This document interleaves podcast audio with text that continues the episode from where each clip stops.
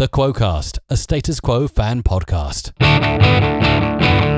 This is Jamie Dyer welcoming you to another edition of the Quocast, and it's a slightly um, rushed effort this week. I wasn't able to get um, a message out on social media to ask about um, what I'm about to talk about, but I'm sure afterwards there will be lots of discussion stimulated.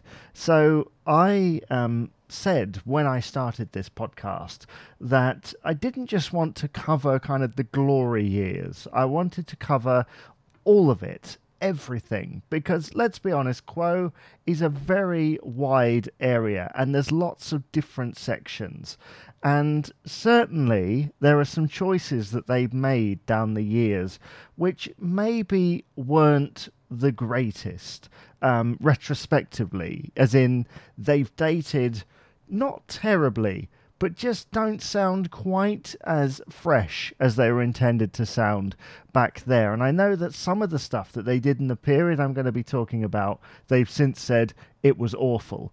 I personally think that some of it is not awful, it's just different from what we know Quo to be. And, well, what can I say? But I was thinking, and, and I, I do this quite a lot with this podcast. I just think of a subject to talk about and I go with it. So I'm sorry if this doesn't feel like it's thought out for a long period. It's not. It's literally just off the top of my head, really.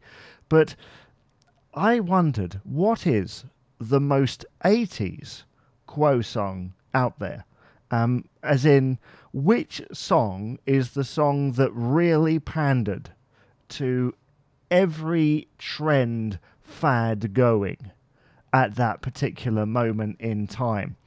Which one is it? Now, I I would argue personally that it's their 1988 album "Ain't Complaining" that has most of these. Um, I, I don't want to say offenders because uh, to me they're great songs. They're they're wonderful, and as they've said about later material, perhaps not quite right for Quo, but they have the most 80s sounding tracks. I mean, In the Army Now was basically a compilation of tracks that had been written before and kind of, you know, compiled for this release with new recordings with the new lineup.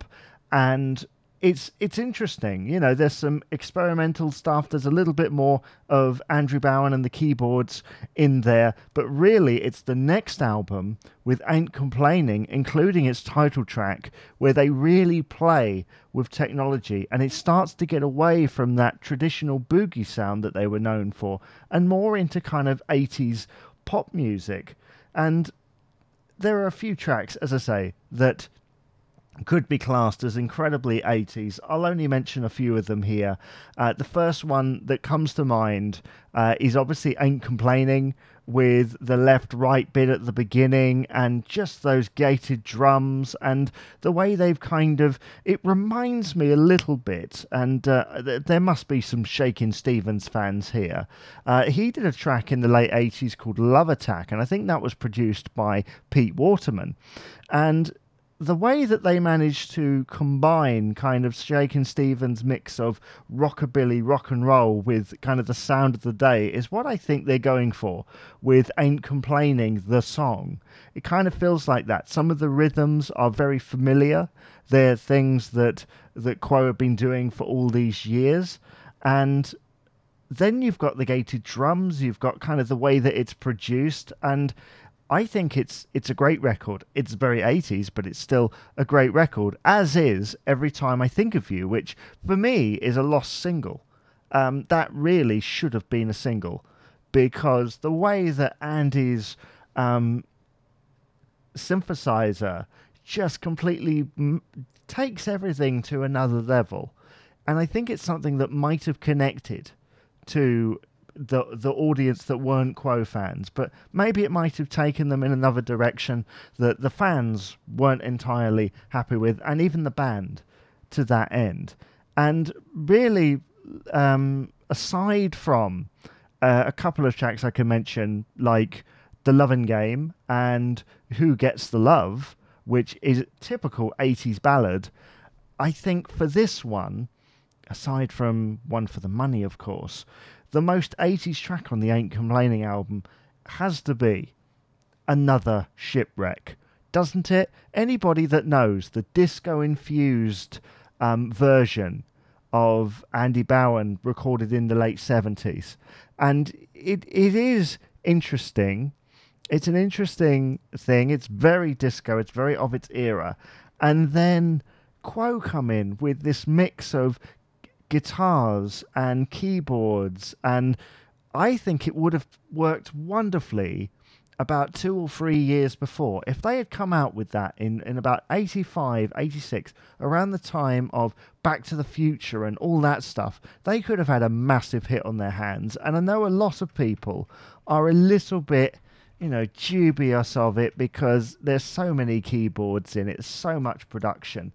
But it's just so 80s and it's so catchy as well. And I love the way that at the end they turn the first verse into a beautiful throwback at the end with just everything thrown together. And again, Andy's synthesizers making it just a wonderful pop record that sounds great in the car. It would have sounded great at, at a school disco. It would have sounded great on the home uh, hi-fi, and it would have sounded great on the radio as well, with people back announcing. I mean, you think about the people they had on Radio 1 at this point. You know, people like Simon Bates. They would have loved that type of thing. Absolutely loved it. And so for me, that's possibly the contender for one of the most 80s songs in their whole repertoire. I mean, obviously, you know, other things from other albums from the same period. You could go for Speechless, I suppose, because of um, the sampling of Francis' vocals in the middle. You could go for Red Sky because it kind of has a Dave Edmunds meets ZZ Top vibe going for it. Um, you could kind of go for In Your Eyes because of its production method. Um, but, you know, everybody's going to have a different point of view as to what is the most 80s Quo track. And um, I should ask, what do you think? What do you think? What is your um, kind of most 80s, the thing that really stands out, not just in Quo circles, but outside of that? What really sounds like it comes from the 1980s? Now, I haven't really mentioned anything from obviously the earlier albums when uh, Pete Kircher was in the band because to me they were just kind of carrying on with what had already been, and there's little bits in there of the decade, but it's not really, in my mind, until about 86 with the new lineup where they start to experiment with different ideas. Um, but I've not really mentioned Perfect Remedy either. And that is because I think it's just solid rock, isn't it?